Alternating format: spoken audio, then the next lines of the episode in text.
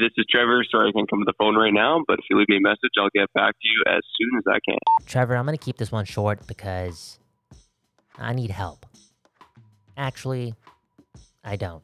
Anyways, I got kicked out of one of the fantasy football leagues that I was a part of, and if you asked me 14 months ago, I would say this moment, this axe, this firing would be impossible because I have an addiction to fantasy football. I like to say that I bring the juice.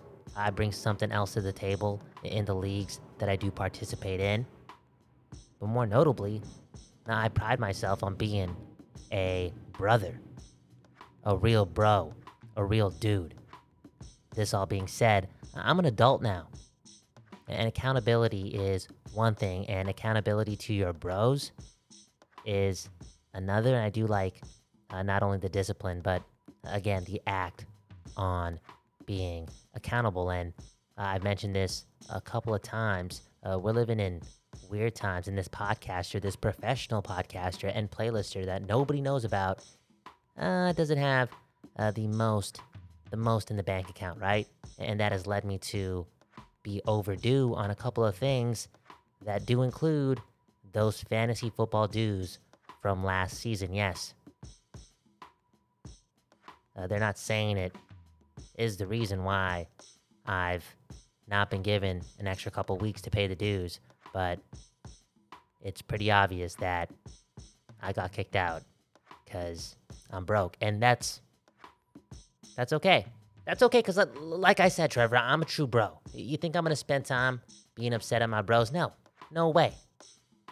You're damn right. I deserved to be kicked out, because this league, and I was only in there for 1 year, this league is real.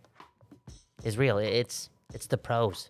It's legit. It's full of commitment, full of satire, full of entertainment, and full of addicts. Addicts in the world of the National Football League and fantasy sports. So you get what you deserve, okay?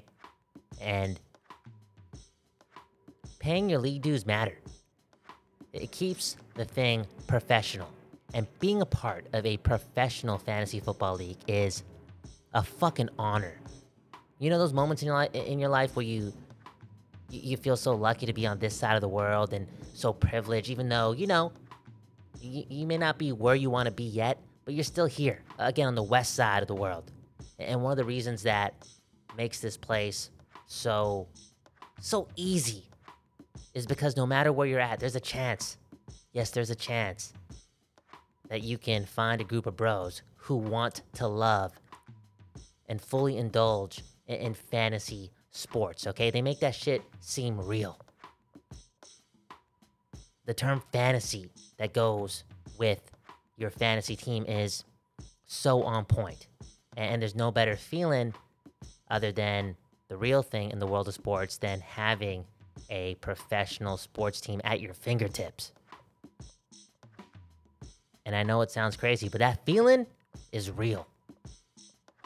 'Cause sports are fucked. And the escapism is nice, and now I have one less thing to escape to, but I'm not that worried about it because there's shit to do.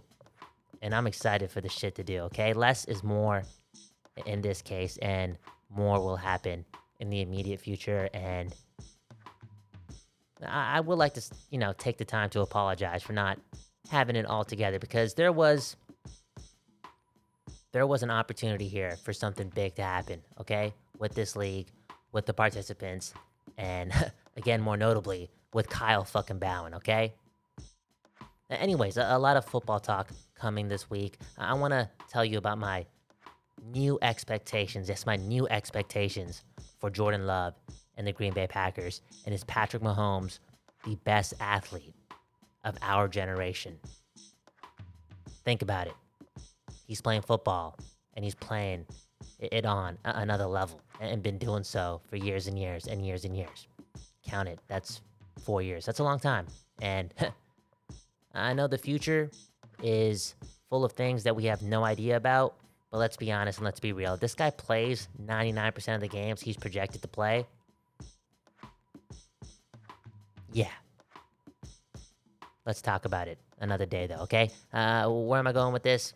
Out of here. Have a good morning, a good afternoon, a good night. We don't know when you're listening to this, but hey, I'll talk to you tomorrow. Peace. Good morning.